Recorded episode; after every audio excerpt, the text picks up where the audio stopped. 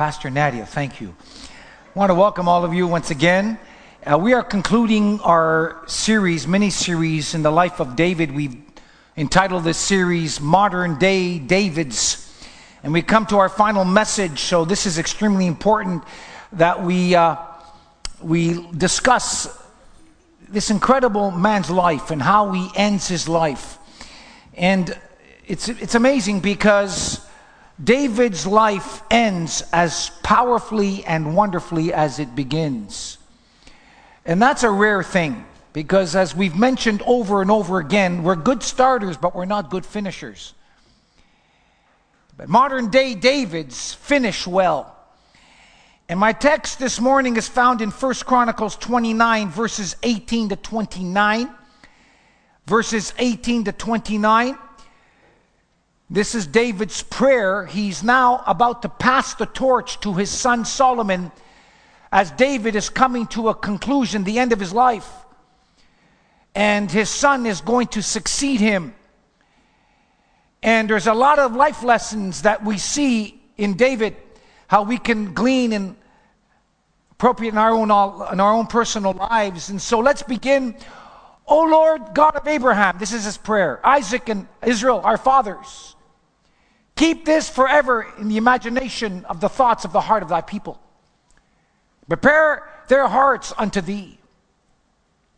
And give unto Solomon, my son, a mature, perfect heart to keep thy commandments, thy testimonies, and thy statutes, and to do all these things, and to build the palace for which I have made. We'll stop right there. There's a lot more, but we have limited time this morning. I title this message Trees You Will Never Sit Under. Trees that you will never sit under.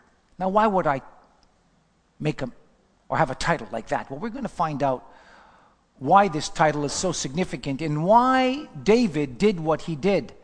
Now, how many know the backdrop? Remember now, David wanted to build the temple. Is that true? David's desire was to build the temple of God. But what happened? God said, What, Elaine? No. God said no to David. This is a man after God's heart. This is a man that loved God. This is a man that was honored by God more than any other human being. Do you know that David was honored by God more than anyone else except his own son, Jesus Christ? David was honored more than any human being in the entire Bible. Do you know that? But God said no to him. Now, why would God say no to someone he honors? Oh, there's many reasons, but we won't get to that right now. But David planted a lot of trees, but there's one tree he couldn't sit under. And now his son Solomon is going to replace David, and he's going to sit under the tree. But there's a lot of events that take place before we see what happens. David, his final actions as king reveals who he is. David is about to patch, pass the torch to his son Solomon. And what we see about David at the end of his life was just as great as the beginning. And what we see about David is consistency. Ah, there is a word we don't like very much in our generation, especially. As I said, we're good starters, but we're not consistent. We give up too easily. We might go to a one prayer meeting, but we won't go to the next. Consistency. We might have a church attendance, it might be great for the first six months, but then we slack off. We might have a lot of passion for certain things and we're all excited and we're lifting up our hands, eh, but eventually the hands droop and we're not as excited anymore. Consistency. God is looking for consistency.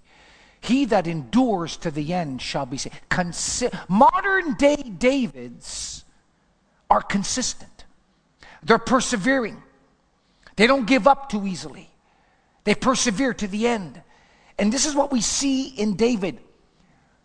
He was so consistent in his love for God. Did not Paul say, I have fought the good fight of faith, I have finished my course? Isn't it amazing that true men of God are able to finish their course?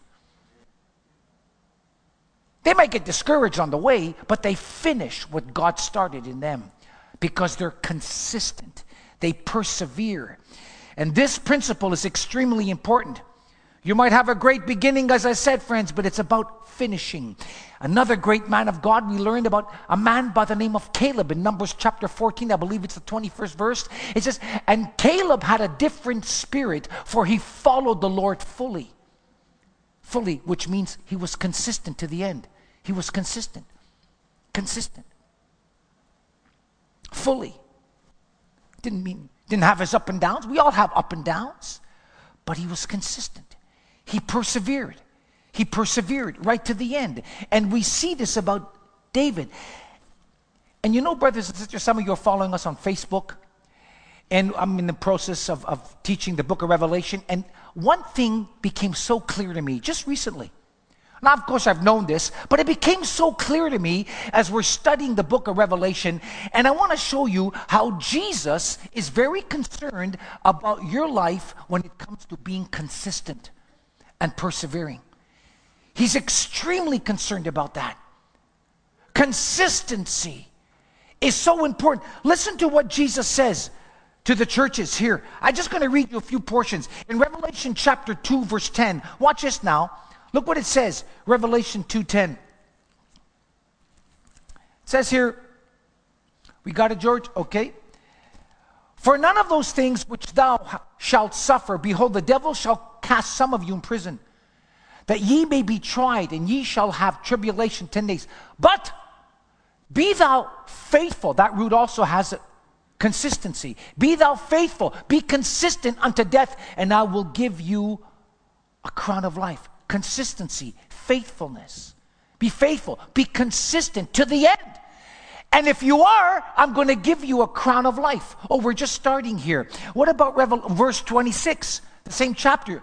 Verse 26 say, He that overcomes, that's written in the present, that you got to keep overcoming. You can overcome once, but you got to keep overcoming. Consistency. He that over, it's written in the present part. He that keeps overcoming, in other words, he that keeps overcoming and keeps my words written in the, keeps on keeping my word keeps on keeping my word. That's what it means. Keep on keeping my words. Unto what? Unto the end. The end. To him will I give power over nations. Wow. Another crown, another gift is given to you. So you can overcome in 1998, but now in 2022, 23, you're not there anymore. What happened to you? He that overcometh and keeps my words to the end. Oh, can we continue? Revelation 3, 4, and 5, and then verse 19. Well, watch it. Look, look, look, look, at, look at this one. Thou hast a few names, even in Sardis, which have not defiled their garments, and they shall walk. The word walk is written again in the pre, means keep on walking. They shall keep on walking with me in white, for they are worthy. Keep going, verse 5. He that, there's that word overcomes again. You got to keep he that overcomes, the same, watch us now, shall be clothed in white remnant. And, oh, here, here's a big one. Oh, here's a big one. And I will not, you know what the word means here, blot out? It means to erase. So if some of you think you're eternally secure, once saved, always saved, you better be careful. I'm going to say it again, and I'm going to get a lot of criticism, but I don't care. If you think you're saved and you're always saved no matter what you do, you're wrong. It says here, if you overcome, the same shall be clothed in white, and I will not erase out his name from the book. Erase. That means God can put your name in the book, but he can also remove it. So for those who think I'm eternally saved, as long you know I've got no problem and live the way you want, do what you want, like I know some people, you are you are mistaken. You are gravely mistaken. I will not erase. That means for God to erase it, that means He has to put it in. You can't erase something that's not there. So he's going to erase what is there. He can't erase what's not there. So let me ask you a question Is your name written in pen or pencil?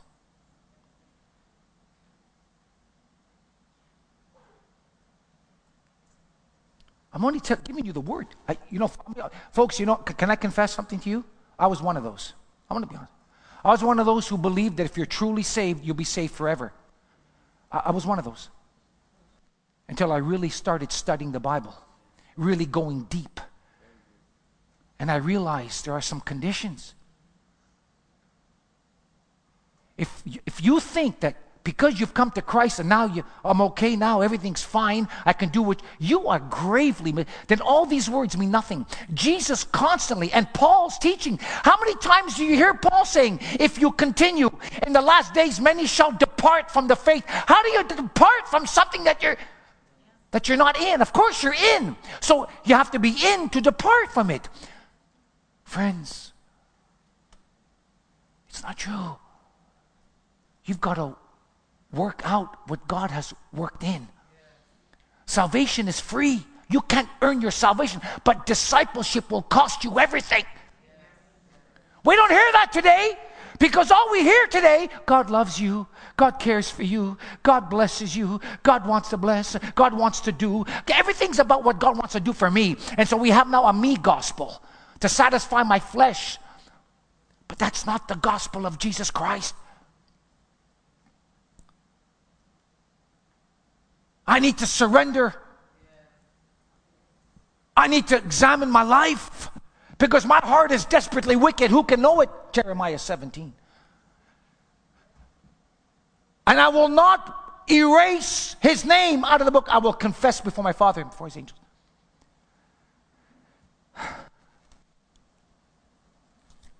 We'll move on from this because there's other scriptures, but I don't have time to get into that. And so David is consistent. He made his mistakes, but he was consistent because he kept. What did David keep doing? Modern day David, listen to me. David kept repenting of his sin. He didn't blame others. He didn't say, look, because of you, look what happened because of him, look what she did. Uh, he never justified. He took responsibility for his sin. He took responsibility for his sin and he repented and he came back to God. Modern day Davids will repent. Modern day Davids have a short leash on their own. They, they, they, modern day Davids don't take things for granted. Modern day Davids don't take God's grace for granted.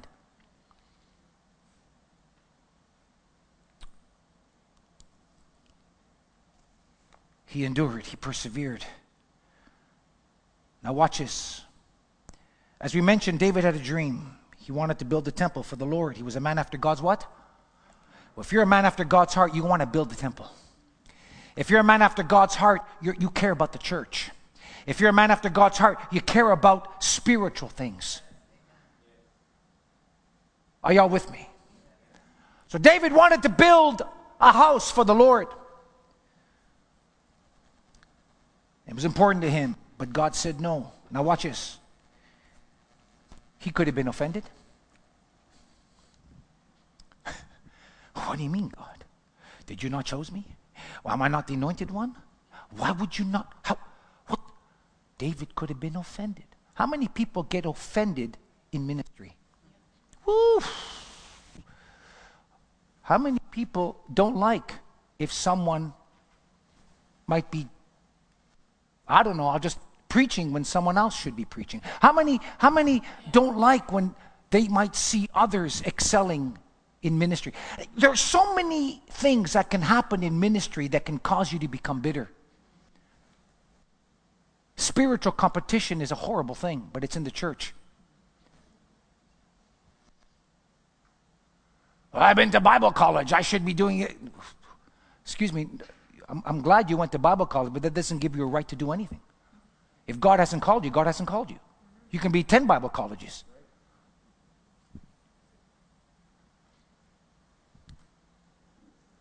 David could have been offended because he wanted to build the house of God, but God said no. Ah, my friends, I got a word for somebody. There's goodness. We've been singing about this just for free. There's goodness even in God's no. You'll find goodness even when God says no, if you're a David, if your heart is right. But if your heart's not right, you'll find bitterness. You see, David could have got bitter because God said no to David, yet David wanted to build the temple. David wanted this part of ministry. God said no to David. Someone else is going to do it. He could have got bitter, but he didn't get bitter because he had no agenda, because his heart was a heart after God. David said, Okay, Lord, I can't build the temple. I love you so much. This is my dream. This is my vision. Okay, Lord, I get it. You said no, you know best. I'm going to trust you're in authority. You're, you're, you're, you're, you're the supreme one. You're the one that's in control. So, how can I help somebody else build the church? What a spirit! What a spirit! This arguably could have been the toughest thing for David to do when God said no to him. He says, Okay, God, then help me to help somebody else. Wow, what a spirit. You see why David was so elevated before God? Because David had character. What did he have? Number one, my first C, he had consistency. But number two, because David was willing to help his son build when he wanted to do it more than anything else, David wanted to help his son. He had character. Character. Character is seen when God says no. Oh, that's for free. That's definitely for free. God knows the beginning from the end. But you and I will be tested when things don't make sense, when God says no, how do you respond to no? Will determine and reflect your character. How you respond to no will reflect your character. And David now wants to build and help build the temple and this spoke of his maturity and this consistency. I'm going to give you some principles this morning that begin with D that will help us understand really what's going on here. These are the last moments of David. David is having a farewell service in First Chronicles 29, and now they are inducting Solomon, his son. And we see so many incredible life lessons here. I could have preached five messages just on this text. I'm, I'm not exaggerating either. Number one, what we see here is that David determined, was very concerned, and he was determined to leave something behind him that honored God. David wanted a legacy. He wanted to build a temple, but David wanted more than anything else to leave some kind of legacy behind him. This was important to David. And you know, friends, I got to ask you, what about you? What do you want to leave behind? Some of us are living like it doesn't matter. Let me tell you something. What you do in this world, whatever you do, especially if it's for the things of God, that speaks even after you die. When David died, the Bible said that God blessed people because of David. Even when David died, his life was still an example in touching people's lives to this very. David left a legacy and an example that shines from generation to generation. And so, what was it about David that, that caused him to leave such an incredible legacy, even though he made a lot of mistakes? What was it about David? What? He was determined. He wanted to do something. In First Chronicles chapter 22, First Chronicles chapter 22, verses 5 and 14, I want to show you something. We're going to do a lot of, you know, it's a kind of a Bible study this morning. You're going to use a lot of scripture. I just gave you five t- verses from, from Revelation. But here we're going to go to, look what it says here in Chronicles 5 to 14. It says here, And David said, Solomon, my son, is young and tender and the house that is to be built for the Lord must be exceeding magnificent, of fame and of glory throughout all the countries. And I will therefore now make preparation for it. So David prepared abundantly before his death. Then he called for Solomon his son and charged him to build a house for the Lord thy God. And David said to Solomon, My son, as for me, it was my mind to build a house unto the name of the Lord my God. But the word of the Lord came to me, Thou hast shed blood abundantly and hast made great wars. Thou shalt not build it house uh, uh, unto my name because thou hast shed much blood upon the earth. Oh my goodness, this could have destroyed David. By the way, sometimes God says no because of you, because you did something. Oh, and this is tough preaching, I know that. Oh, again, you won't hear this much because it's always somebody else's fault. Even David's can do terrible things.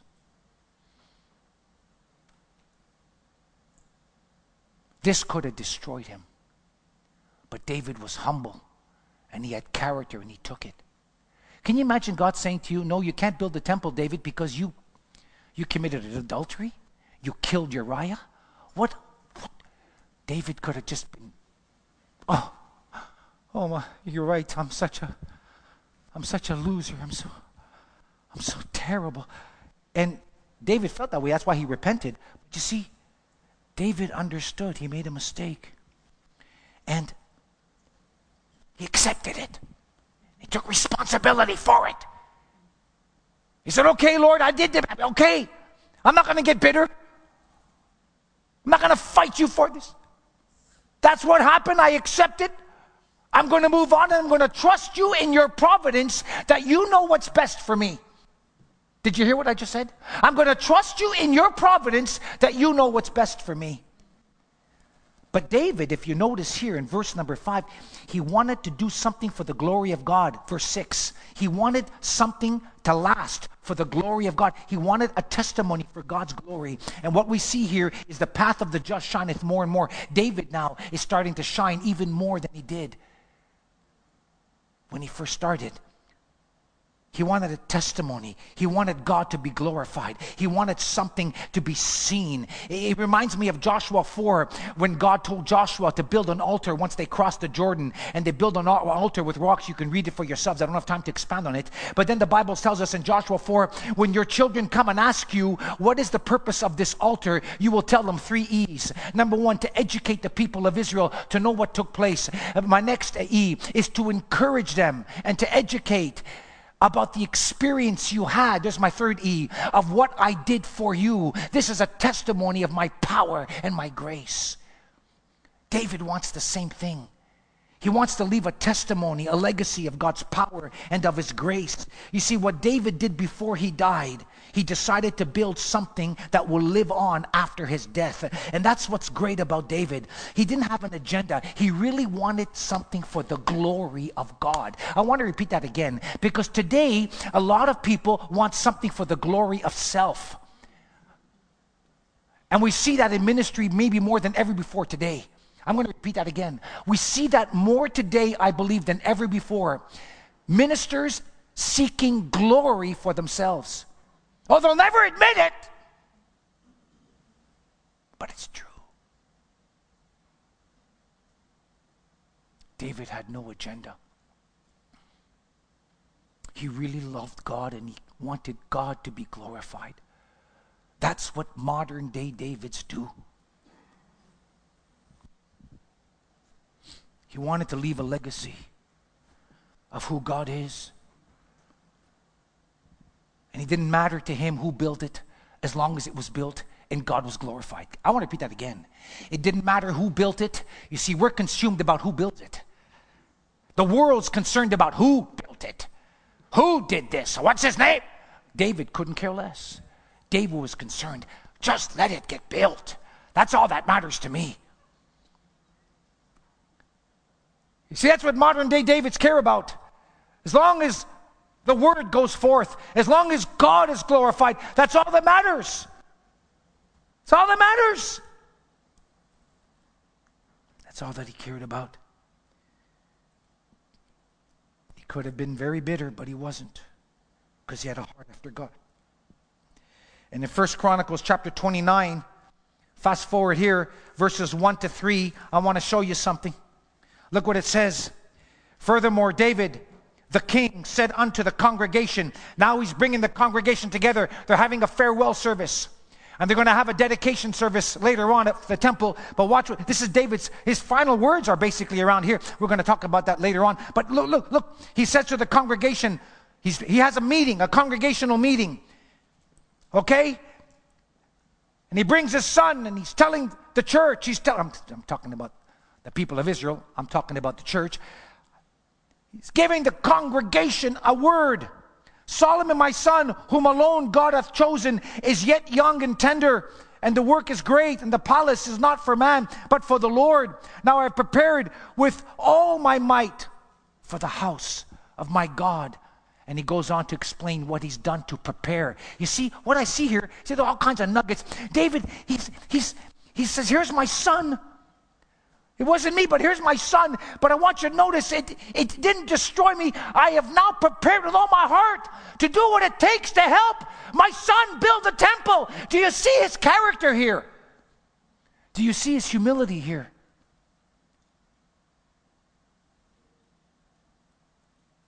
David cared about doing something for the Lord. It didn't matter who. Even after David was gone, he wanted something to remain. What a testimony. So he's determined to leave something behind. My second D, watch this now. He wanted to disciple his own son, the successor, to carry on the task. He wanted to be, in a sense, a mentor.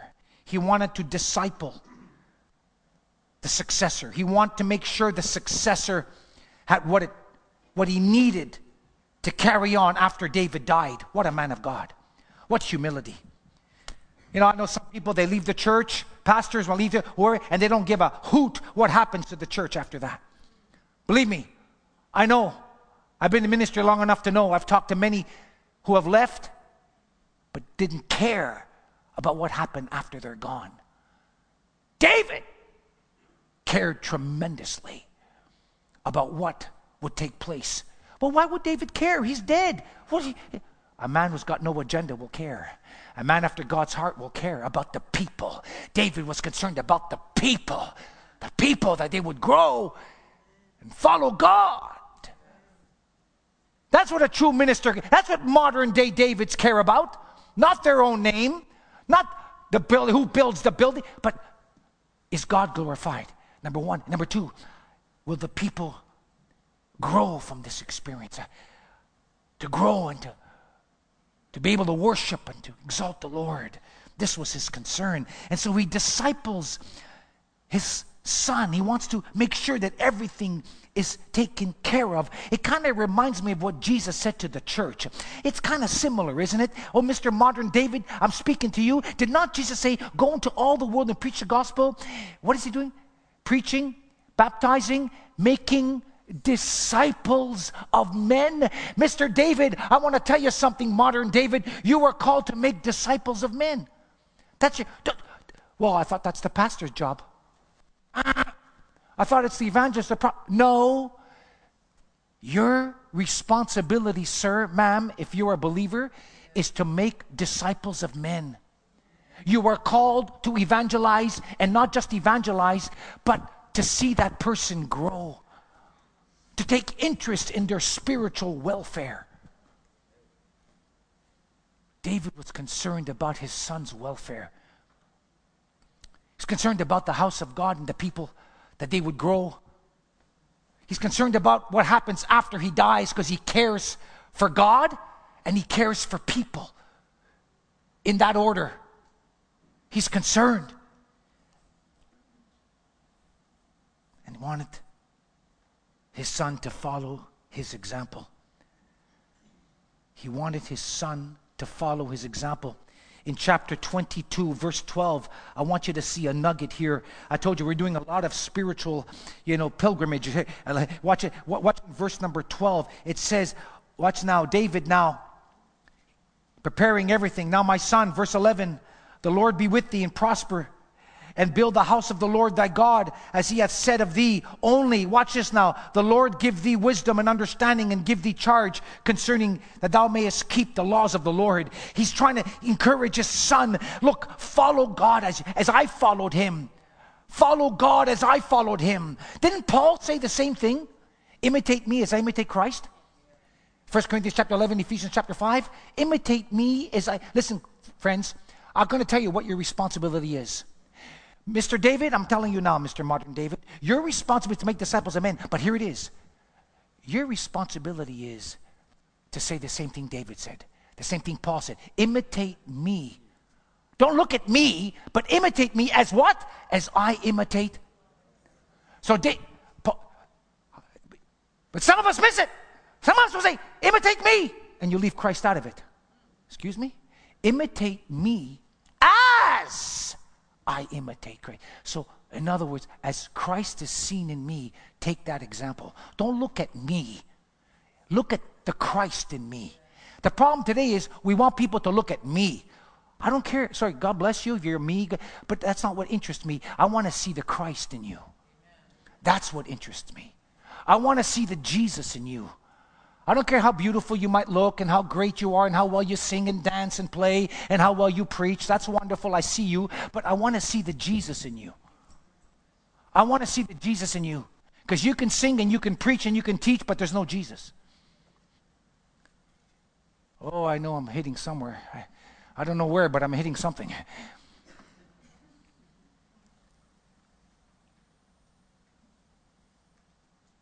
Imitate me, Paul said as I imitate Christ. And David is saying to his son, Look, David, I cried out to God. I, I sought him with all my heart. Follow that example. Do what the law says. And David was a man of the word, and he's encouraging his son to do the same thing. And we see this here throughout the Bible. David continues to encourage his son. Now, notice verse number 12. Watch this now, verse number 12. It says here, it says, the Lord give thee wisdom, understanding, and give thee charge concerning that thou mayest keep all the law. Then thou shalt prosper, and thou take heed to fulfill the statutes and judgments which the Lord charged Moses with concerning Israel. So be strong and be courageous. Oh, now David is going a little deeper. I want you to follow the Lord and follow the example and my example, but I want you to be courageous. Now, let me ask why would David ask his son to be courageous? Does anybody know? Why, why was being courageous so important to David? Does anybody know?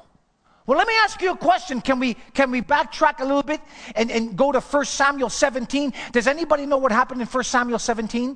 Come on, you Bibles. Don't look at your Bibles. What happened in chapter 17 of 1 Samuel? Anybody know? Oh, one of the most famous chapters in 1 Samuel 17. My goodness, we got to go back to Bible 101 here again. For, did David have a fight with somebody? What was his name? Goliath.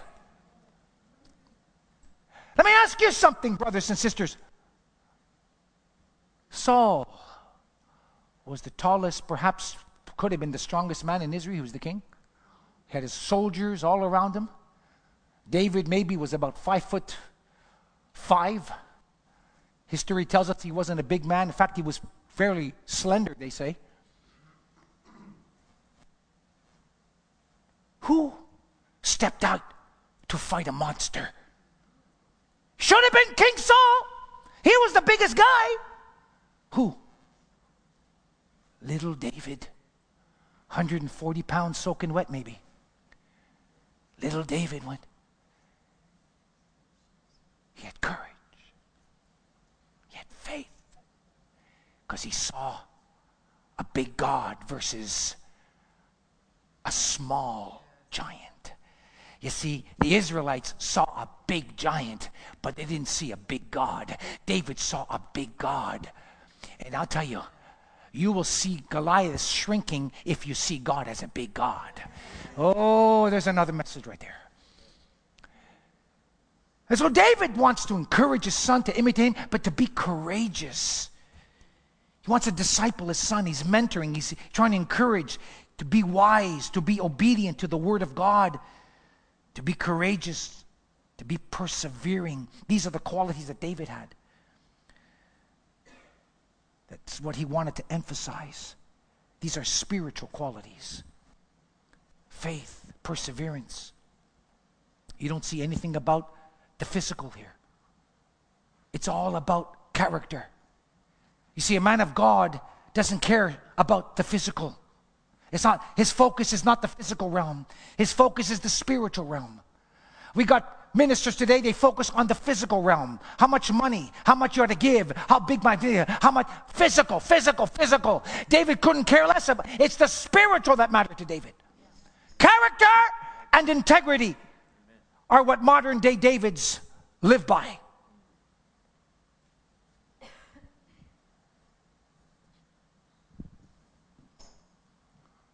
This is what he wants to leave behind to his son. He's mentoring him, he's discipling him. He wants to show them this. And in 1 Chronicles 28, verse 9, I want to show you something. I told you we're doing a lot of Bible reading, but there's just so much to this story. I don't even know where to begin. But here we are. 1 Chronicles 28, verse 9. Watch what it says here. David is exalting, encouraging, lifting up the congregation, his son, encouraging them to follow the Lord. Now, therefore, in the sight of all of Israel, again, see, David had no secrets in this. You know, he, he wanted everybody to hear. See, look, you've heard me say the secret of being a saint is what? Being a saint in secret. What that means is, is that, that you got to live right when nobody's looking. We understand that. But David, David wasn't a secret agent. He wanted to make sure everybody heard about the things of God. Let all the congregation come, not just some, not just the chosen few. David was concerned about the people of God. My, there's another sermon there. Not just the rich folk, not those who just give tithes. Now, I know I'm speaking to somebody. He may not be in this room, but, but all people, all the congregation. He brings them out. I prepared with all my might the house, with all my might, he says. Verse 9 Then the people rejoiced, for that they offered willingly, because with perfect heart they offered willingly to the Lord, and David the king also rejoiced with great joy. They were willing. He gave incredible advice for them to do something. His instructions were clear. What were the instructions? Solomon, and before the congregation, he tells the congregation, I couldn't build a house. God chose my son and I prepared with all my heart to help him. And now I'm going to give us some advice, and I'm going to give some advice to you, congregation, he says. Follow the Lord. I did my best. I made mistakes, but follow the Lord. A, my heart was, was right. I made mistakes, but my heart was right. Follow that example. Imitate me as imitate Christ. Be wise, Solomon. Be wise. How do you be wise? Follow the statutes of the Lord. Be focused on the Word of God. Be courageous. Take a stand for Christ. Get out of the closet, if you will, spiritually. Oh, I just thought of something. Oh, I, I won't go there because, uh, no. But David wanted to make sure he was understood. His advice was clear. No ifs or ands. Focus on God. Stay true to his word. Be faithful, be consistent, and be passionate and be obedient. This is the advice he gives his son and the congregation. These are David's last words. Let me tell you something, friends. Your last words mean more than anything else. What will you say on your deathbed if you had one, or if you will have one? Those last words are so important. Many things that times you'll find somebody on their deathbed, they'll say something, it almost seems uncharacteristic of them, but it, it, it, it didn't, it, it, it didn't really make much difference because their whole life wasn't consistent. For your last words to mean something, there needs to be some kind of consistency. I want to say that again. For your words to mean anything, there needs to be some kind of consistency. Can I go further? You need to earn your way to be heard. Oh, no, this isn't popular. I know that. You've got to earn your way to truly be heard. David earned it. What do I mean by that? You think anybody can just get up and speak whatever they want? That's what happened. Just speak whatever I want. I'm going to preach whatever I want, say whatever I want. No, no, no, no, friends. No, no, friends. You to, to have a true ear, you've got to earn it. In other words, your life has to prove that I am willing to give you my ear. If I don't see consistency in your life, you don't have my ear. You can speak eloquent, you can you can say words, you can be the great, but if if I don't see your if I don't see consistency, I, that's the problem today. We too many people are just speaking too freely, and too many of you are giving ear to these people. They haven't earned it. They haven't gone through the fire.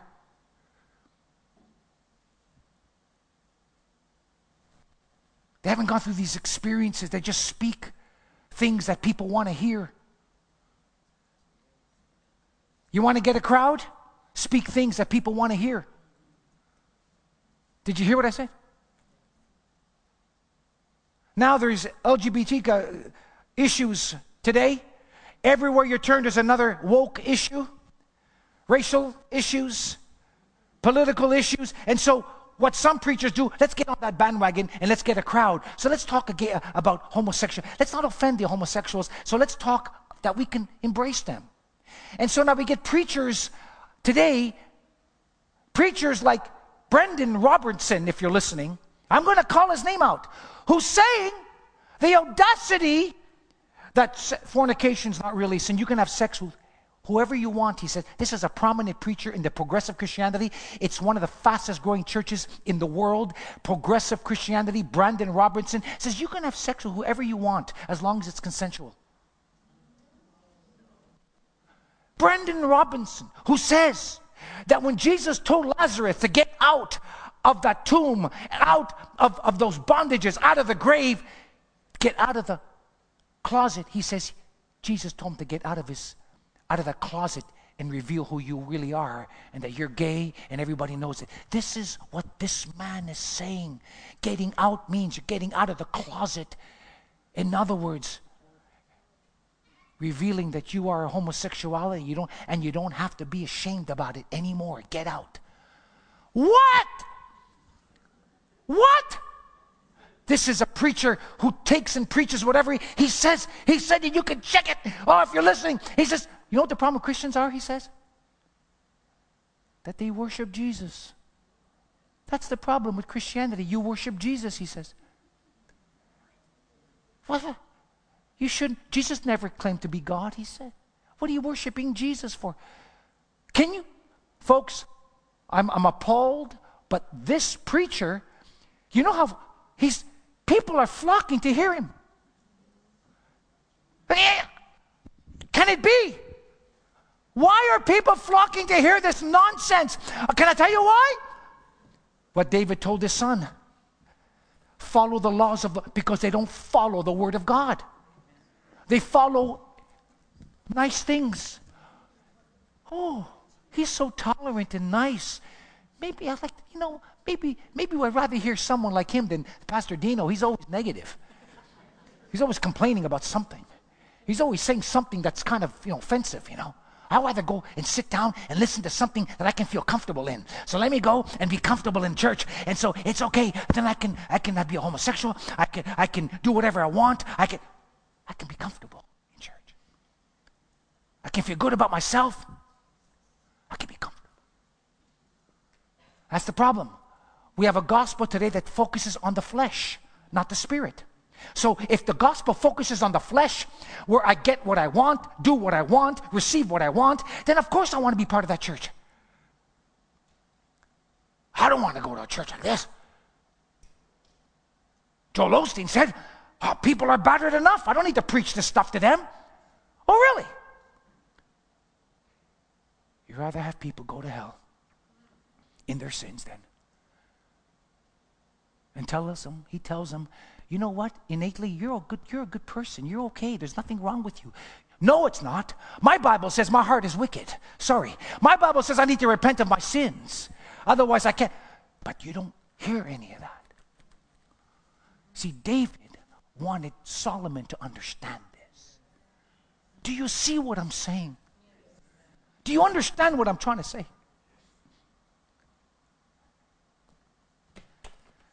Lord, help us. He was concerned. And his instructions were clear. Seek ye first the kingdom of God and all. What was Jesus' message? Seek ye first the kingdom of God and all of his. What was Jesus' message in the Sermon on the Mount? Blessed are the poor, the meek, the peacemakers. Those are persecuted. All of these are spiritual things. There's nothing physical here. Not one thing that Jesus calls blessed is physical. Not one. Everything is spiritual. Everything is spiritual. Everything. This is David's emphasis, and we're going to see why in a few moments. I'm winding down, hold on. Now, notice in verse 1, this is important, of chapter 29. Look what David says. Look how caring he is. David is saying, He's young, he'll make his mistakes. So he needs you to support them. He needs you to help him. You see, David understood we're going to make mistakes. But I, he wants the congregation to encourage him. Look what he says. Furthermore, David, the king said unto all the congregation, Saul, my son, whom alone God has chosen, he's young, he's tender, he doesn't have much experience, and the work is great in the palace. Encourage him. Don't destroy him. Encourage him. He's young. He's, he's just starting out. David sees that. He wants this to bring a balance here as well. He's young. And so he wants to disciple his son. But then, number two, he reminds them watch this now that it's going to be expensive. Let me just say something before I talk about this. Hold on, I, I don't want to get ahead of myself. Watch this now.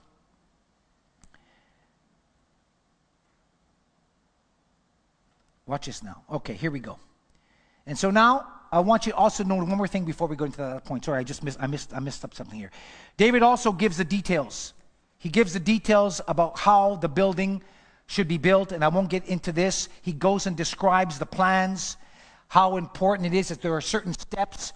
There's some ad, uh, administration that needs to take place here. So he, he presents his son, but he also presents the details of what's going to take place so that all of them knew that there is a cost and there's a responsibility to work together. Then he described the organization. We see this in 1 Chronicles 23, verses 2 and 3. Look, turn to 1 Chronicles 23, 2 to 3. I want you to see something. Watch this now. It says, now watch this now. And when David was old and full of days, verse 1, he made Solomon the son king over Israel, verse 2, and he gathered together all the princes of Israel and the priests and the Levites, and the Levites were numbered from the age of 33 years and upward, and their number by their polls, man by man, was 30 and 8,000. What do we see here? Notice he described the organization and he sets in order 38,000 priests. Again, I just mentioned everything David said was spiritual. What does he do? He arranges the priests that are supposed to do spiritual work. Everything David had in mind had a spiritual perspective to it. There was nothing physical, nothing carnal, nothing of the flesh. Everything was for the glory of God. And we see this in the, in the, the, the last few verses here. It says here, for the glory of God. For the glory of God. 38,000 priests and Levites this was not political. You see what I'm saying? He didn't mix politics with spiritual like we see in many places. In the United States, if you're a Republican, you might call yourself a Christian, but you're more concerned about politics than you are about true spirituality. But you call yourself a Christian. Today, we've mixed Christianity, spiritual things, with political things. You can't do that. Go to rallies and marches and political this, political that. Friends, let me tell you something. You don't see Paul telling the church, if you don't agree with the government, take a pole, take a flag, take a sign, and start lobbying and tell them that you're against it. You never see Paul lobbying. You never see Paul giving advice to Christians to go against the government. In fact, what Paul says, submit to them. Pray for them, Jesus said. Don't lobby, protest. That's what the world does. That's what the world does. And in some parts of the United States, you have governments that are both political and spiritual at the same time. It doesn't work. Sorry. It doesn't work like that. David is setting a precedent here.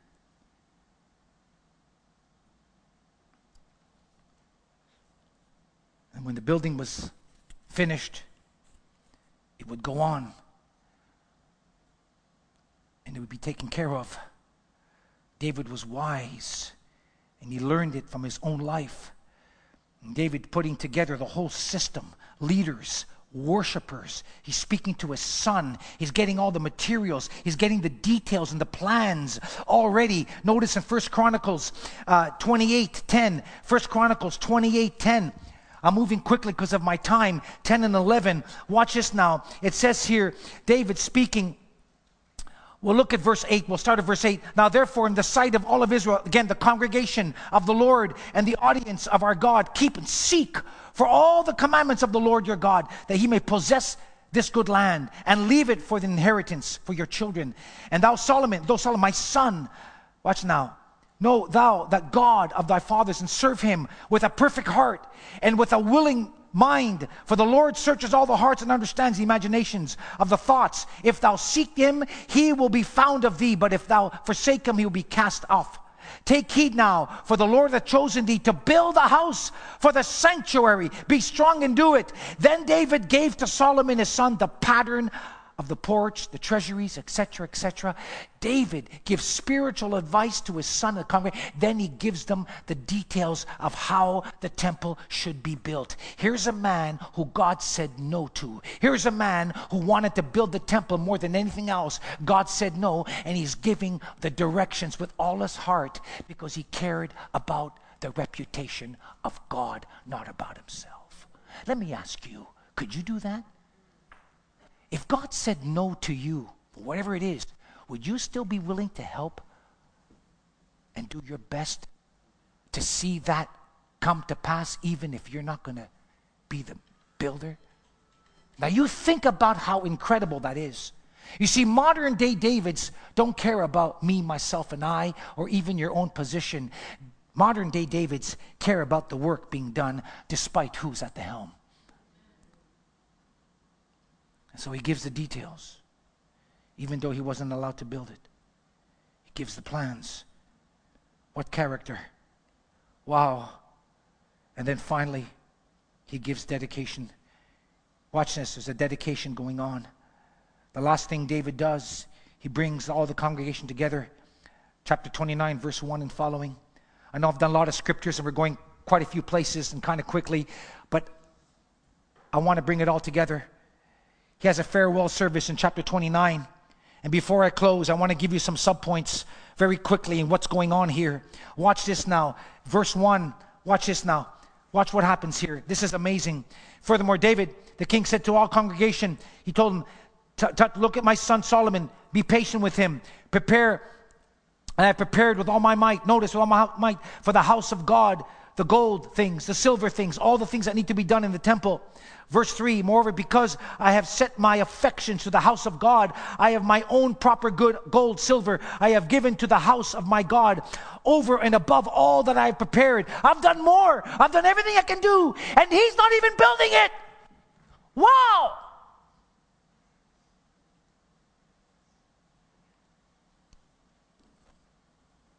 What does He do?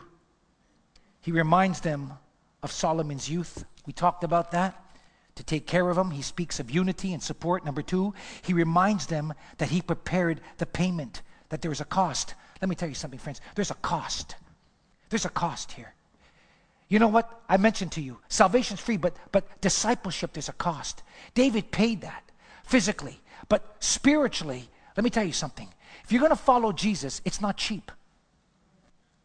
It's not cheap. David said, I will not sacrifice of the Lord my God that of which costs me nothing. You want to follow Jesus, it's going to cost you something. That's the problem today. We don't talk about the cost. We talk about how blessed you are, how God wants to give you everything, how God has become a, a cosmic bellhop. We talk a lot about that, but we don't talk about the cost. We don't talk about what needs to, what you need to do. Surrender, sacrifice, discipline, devotion. We don't talk much about that. David paid the cost for the temple. But you see, Dave, David's a picture of Jesus, and Jesus paid it all for you. As David paid the temple and all that was required, David was a picture of Christ, paid the price for you and me. Jesus bore our sin on the cross. But my point I want to make here in this last point, my friends, is this that David was willing to do this and understand that there's a price to pay. And the last thing he does is he encourages the people to serve. Notice verses 5 and 6.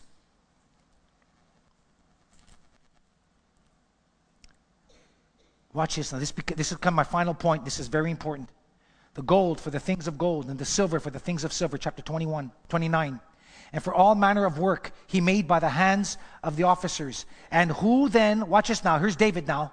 Who then is willing to consecrate his service this day unto the Lord? All right, I've done this, but now are you willing to serve? He's speaking to the congregation. Jesus is speaking to you and me. Joshua is speaking back. He says, Me and my house shall serve the Lord. Who will serve the Lord this day? He said, Jesus said, Whosoever will, let him come. There's a willingness, and there needs to be service. Notice a willingness to consecrate and serve to the Lord. Then the chief of the fathers, princes, the tribes of Israel, and the captains and thousands and hundreds of the rulers of the king's work offered willingly. Notice verse 9, and the people rejoiced for that they offered willingly because of the perfect heart. Verse 17, I know also, my God, that thou triest the hearts and hast pleasure in uprightness. As for me, in my uprightness of my heart, I have willingly offered all these things. And now I have seen the joy of the people which are present here to offer willingly. We see five times willingly in one, willingly to serve. Are you willing to serve? David says. I've given everything, but are you willing to follow this example? Willingly. Are you willing? David is thankful. In his farewell message, he addresses the people Are you willing to serve the Lord? Are you willing to give everything? This was a picture of David's heart, his focus, right from the beginning. What was David's focus? David was willing to fight Goliath. He was willing to serve. David was the first one to step out and give his services when everyone rejected. Everyone turned their back except David. And now David's about to die, and he says the same thing Are you willing to step out and fight the Goliaths? In other words, are you willing to take that step and go forward with God? Wow, what a man of God! Do you see how powerful? You know, we read these things and sometimes we don't catch the significance of what's really going on here. I pray that you see how significant this is David's final message to the congregation.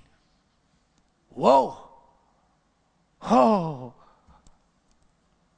He speaks of service. Service. Got to close. What does the Bible say about service and about David?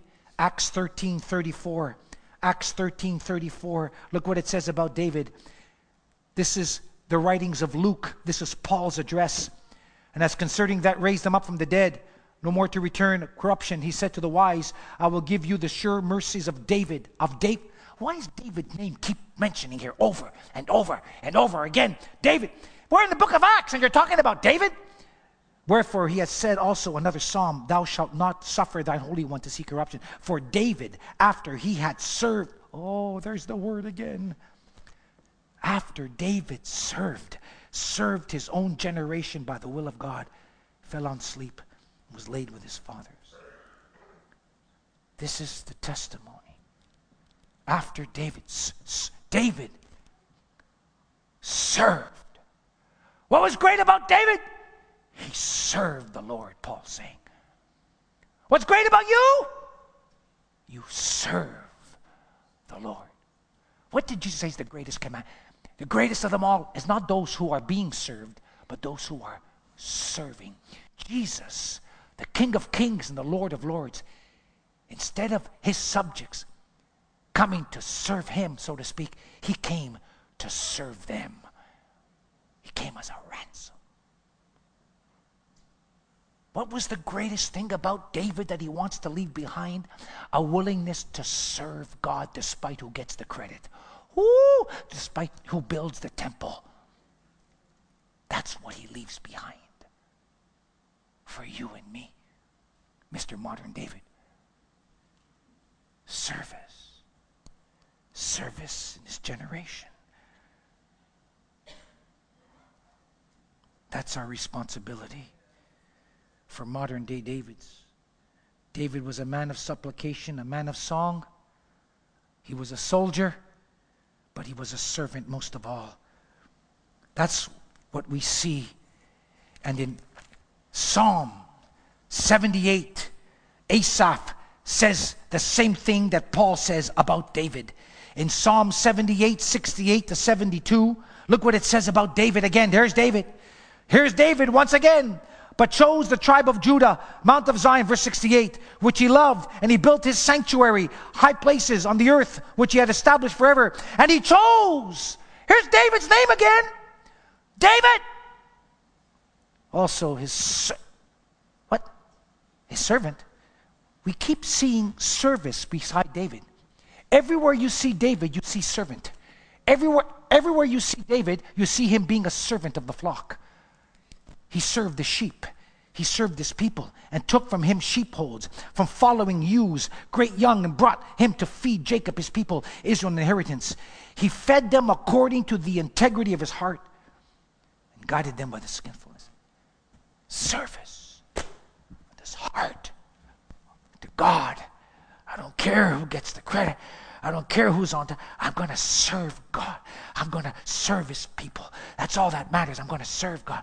I'm going to serve His people from the sheepfold, a type of Jesus who left the 99 to rescue the a type of Jesus. Service, service. Jesus came not to be served, but to serve. Oh, my friends, listen to me. Listen to me. Those who cling to power, who seek position, are soon forgotten. But those who serve will never be forgotten.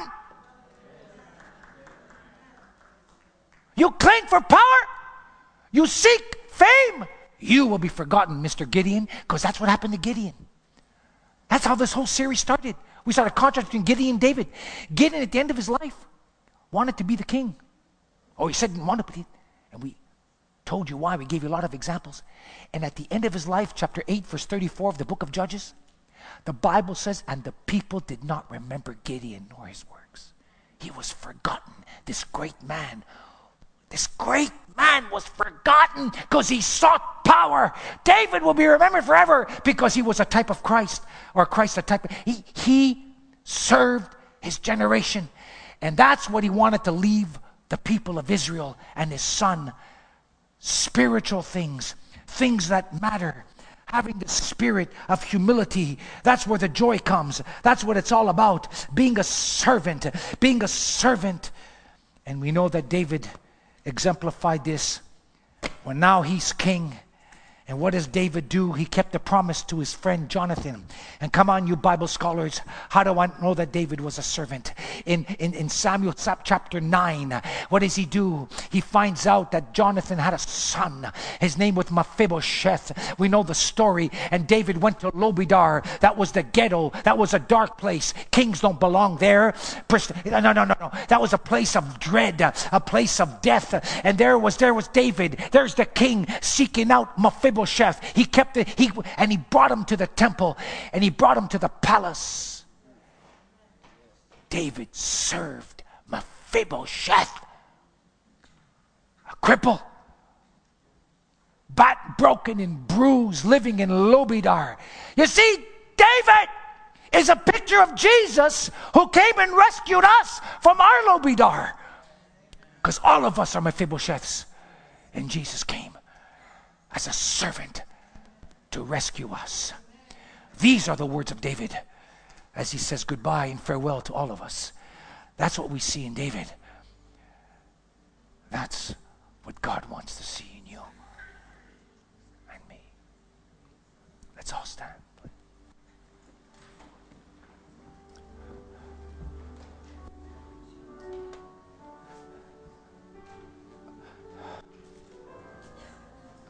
My God, my God.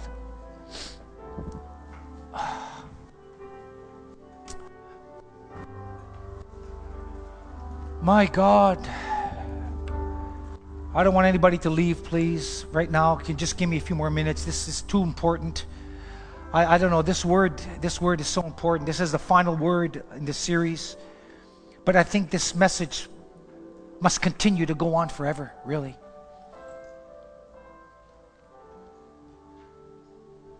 See, David's name lasted to this very day. The other kings have been forgotten. David's name kept going on because he was a true servant. He didn't seek power or fame, he was a servant. And he wanted his son to follow that example. What example are you setting before your children, before your families? Before the people in the congregation, before God? Are you a servant? Modern day Davids are servants.